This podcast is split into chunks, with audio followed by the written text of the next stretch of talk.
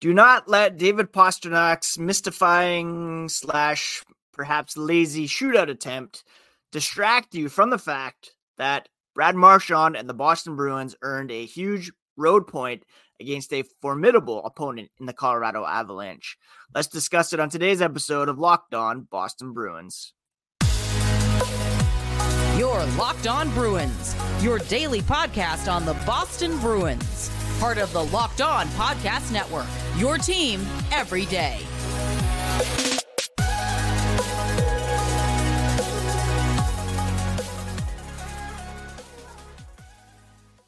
What is up, Bruins fans, and welcome back to the Locked On Boston Bruins podcast. I'm your host, Ian McLaren, and this is a daily show where we discuss all things Spoked B. Today is Tuesday, January 9th, and I want to thank you so much for making Locked On Bruins part of your day, free and available wherever you get podcasts and on YouTube, part of the Locked On Podcast Network, your team every day. And today's episode is brought to you by Game Time. Download the Game Time app, create an account, and use code Locked On for $20 off your first purchase. Quick reminder before we jump in, you can find the podcast on social media at Locked NHL Bruins. You can find me, my dad jokes, hoggy thoughts, and Bessie picks at Ian C. McLaren. All right. Last night, the Boston Bruins went into Denver and came out with a point from a matchup against a tough Avalanche team. That's the big picture from last night's game. The Avs are, yeah, one of the best teams in the NHL, recent Stanley Cup champions. Uh, the Bruins, Avs level at 55 points, one back of the Winnipeg Jets for first overall. So it was an even match between two very good teams. However, the Bruins were on the verge of fully coming back after being down in the third period and securing the extra point in the shootout uh, when David Pastrnak seemingly mailed it in and attempted a shootout move that was I don't know how you would describe it. Uninspiring to say the least. He skated in on uh, Alexander Georgiev, fired a little wrist shot that was seemingly easily uh, stopped. Now, here's the thing with this shootout attempt. We all know David Pastrnak has pulled off successfully a pretty um, nice shootout move that's perhaps uh, seemingly low difficulty. He pulls the puck back a little bit behind him, hides the puck from the goalie, and sweeps it past. Uh, he's done it on Juuse Saros as well as Ilya Sorokin, I believe. And it's a very effective move. It's a very nice looking move. And He's been able to do it a few times, a couple times this season. Last night, you can kind of see what he was doing, uh, trying to pick the five hole on Georgiev, sneak it between his legs when perhaps the goaltender was thinking Deke or this kind of hidden behind the back move. He was largely ripped for this move on Twitter. If you're looking at uh, X this morning, you can see Pastrnak. There's a lot of what was he thinking? What was he doing? What a waste of a a shootout attempt. Um, what's going on here? Whatever. For me, it is a case of him trying to be a little sneaky, him trying to pick the five hole and it didn't work out. If it had worked out, if it had gotten past Georgiev, we'd all be saying once again, "Oh, Pasta makes it look so easy.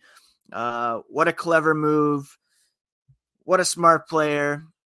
The optics aren't great on the attempt, um, and it does look like he mailed it in a little bit. He was fighting the puck all night long. Let's Let's not kid ourselves there. But at the same time, he is David Pastrnak. He's elite. He's one of the best players in the NHL, and he's done more than enough to help this team out throughout the season. Uh, and in my mind, he is an MVP finalist. Uh, again, if you look at X, one of the worst shootout attempts you'll ever see. A sarcastic, quite the move here. Pastrnak really pissed me off with that shootout attempt. Um, apathetic shootout move. Um, etc., etc., etc. For me, the guy is so smooth with the puck. He generally is pretty clever in the shootout attempts. He he knows what he's doing, and it didn't work out this time. But again, it's still David Pastrnak. He has been on fire as of late, and not that he's immune from criticism, but at the end of the day, he's David Pastrnak, and the Bruins benefit from him being in the lineup, his creativity, his offensive uh, prowess. He's got 32 assists now on the season and one of the top scorers in the National Hockey League. Nathan MacKinnon, his counterpart last night, 10 points ahead, but Pastrnak firmly in fourth place, one point behind Artemi Panarin of the New York Rangers, belongs in the MVP conversation. So, yeah, not the most inspiring shootout, but he's done things like that in the past that have worked out. And if it had gone in the back of the net, and you could even see Georgiev there giving him a bit of a nod, like, oh, you almost got me. You almost tricked me. It didn't quite work out. He's a very good goaltender. Uh, the shootout's largely a toss up. I don't love it. I'd bring back the tie or go 3 2 1 at least. Uh, but for last night, didn't work out for Pasta and the Boston Bruins, but they still were able to earn a very important point on the road against one of the best teams in the NHL. And that should be the key takeaway. And we'll discuss how they did it here as the podcast continues. The NFL regular season has wound down, but the deals and the bets remain red hot on FanDuel. Still time to get in on the action with FanDuel, America's number one sportsbook. Right now, new customers get $150 in bonus bets guaranteed when you place a $5 bet. That's 150 bucks in bonus bets, win or lose. The app is so easy to use, and there's so many different ways to bet, like live same game parlays, uh, their new Explore tab, a parlay hub, which is the best way to find popular parlays, and more. All you have to do is visit FanDuel slash locked on to get in on the action, and it's good for NBA, NHL as well. Again, the over under for last night's game was set at 6.5 for the Bruins. Tonight in Arizona, it is set at 5.5. So get into the action at FanDuel, the official sports book of the NFL. Thank you so much once again for making Locked On Bruins part of your day, free and available on your favorite podcast app and on YouTube. And speaking of YouTube, Locked On has launched the first ever national sports 24 7 streaming channel. Locked On Sports Today is here for you 24 7, covering the top sports stories of the day.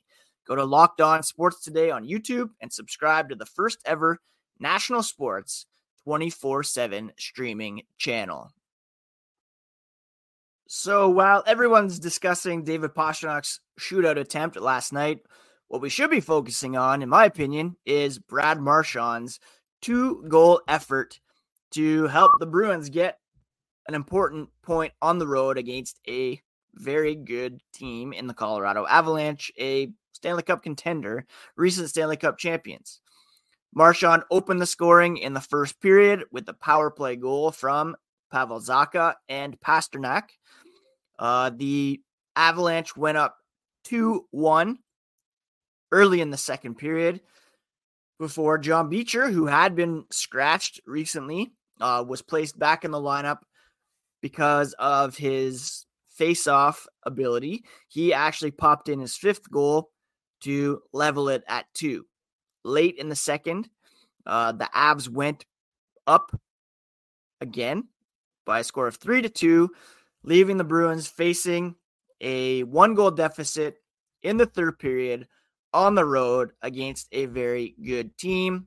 Lo and behold, Brad Marchand, who continues to show great chemistry with Charlie Coyle, uh, tied it up, and the Bruins did not relinquish another goal until the shootout. Brad Marchand here deserves a lot of props for helping his team get this point. He is the captain, he's a leader, and he stepped up here in um, 20 minutes, 21 seconds of ice time, two shots, two hits, power play goal, uh, another even strength goal, and the game tire, which without it, they wouldn't have even got to the shootout to begin with. Uh, John Beecher, I should mention, went 77.8% in the dot. He added a, a hit to go with his goal that came on his lone shot. A very nice bounce back performance from a guy who had been scratched as of late. Uh, Pastrnak, he was fighting the puck a bit, still had four shots on goal, got the assist, and uh, a pretty, uh, you know, good game overall for uh, some of the key players on the team. Charlie McAvoy skated 30 minutes and 50 seconds, and that brings us to the other big story from last night, which was Brandon Carlo uh, getting injured. He was banged up and had to leave because of an upper body injury. He was not able to return. Whenever we hear Carlo, upper body. Obviously, there are some red flags because of his head injury situation. Not that we know exactly what the prognosis is, but hopefully uh, he's okay and it's not a long term uh, absence for Brandon Carlo. Um, the fact that they lost him early on, he only played 11 minutes and 50 seconds. They had to rely heavily on Charlie McAvoy over almost 31 minutes of ice time. Lindholm was over 26 minutes. Grzelcyk, Wotherspoon played over 20 minutes. Uh, Kevin Shattenkirk only 1346 in Carlo's absence. Um, Jeremy Swayman made 33 saves on 36 shots. All of that should be overshadowing kind of Pastrnak's uh, shootout attempt as the Bruins were able to pick up a big, big point against the uh, the Avalanche, despite losing Carlo and in spite of that um, failed shootout attempt. We don't know how long he's going to be out. Speaking after the game, head coach Jim Montgomery just said upper body. They'll find out more after the game this morning. Uh, they didn't know the extent of it. They do have a game tonight against Colorado, which we'll touch on here in a moment. But uh, obviously, we're all thinking a lot about his history and hoping for the best. Um, in his absence, Montgomery said both McAvoy and Lindholm played intelligently, told them to stay inside the dots, have good gaps, not get outside the dots uh, so they can conserve energy. Um, if Carlo can't go, then Mason Lohrei likely will be the next man up. Um, and again, the big story here is the Avalanche, a very good team. The Bruins uh, erased two separate deficits in regulation. Uh, they had a late game penalty kill as well we all know their history with odd man situations late in games. Um, and the Bruins were able to pull it off despite that failed shootout attempt. That's the big story. Full credit to Brad Marchand for stepping up and uh, yeah, showing why he is the team captain. Now, there is no rest for this team as they are back in action tonight against the Arizona Coyotes. And that's a game that we'll uh, preview here as the podcast continues. If you're looking to attend a sporting event, a concert, theater, comedy show near you this year, then you need to get the Game Time app. They make it so easy to order tickets with killer last minute deals, all in prices, views from receipt, and a best price guarantee, which means if you find a ticket in the same section and row for less, Game Time will credit you 110% of the difference. The view from your seat I really love because you know exactly what to expect when you arrive at the venue. Just download the Game Time app, create an account, and use code LOCKED ON for $20 off your first purchase. Terms do apply, but create an account and redeem code L O C K E D O N for $20 off your first purchase. Game time, last minute tickets at the lowest price, guaranteed. The Bruins back in action tonight against the Arizona Coyotes, a team that's a bit more rested after not playing last night, as did the Boston Bruins. The Bruins, uh, with the win, like I mentioned, they're at 55 points, tied with the Vancouver Canucks and the Colorado Avalanche for second overall. The Bruins are second on their own in terms of point percentage after last night's win 24, 8, and 7 on the season. Only the Winnipeg Jets have also only single digit uh, losses this season. They're at 26, 9, and 4.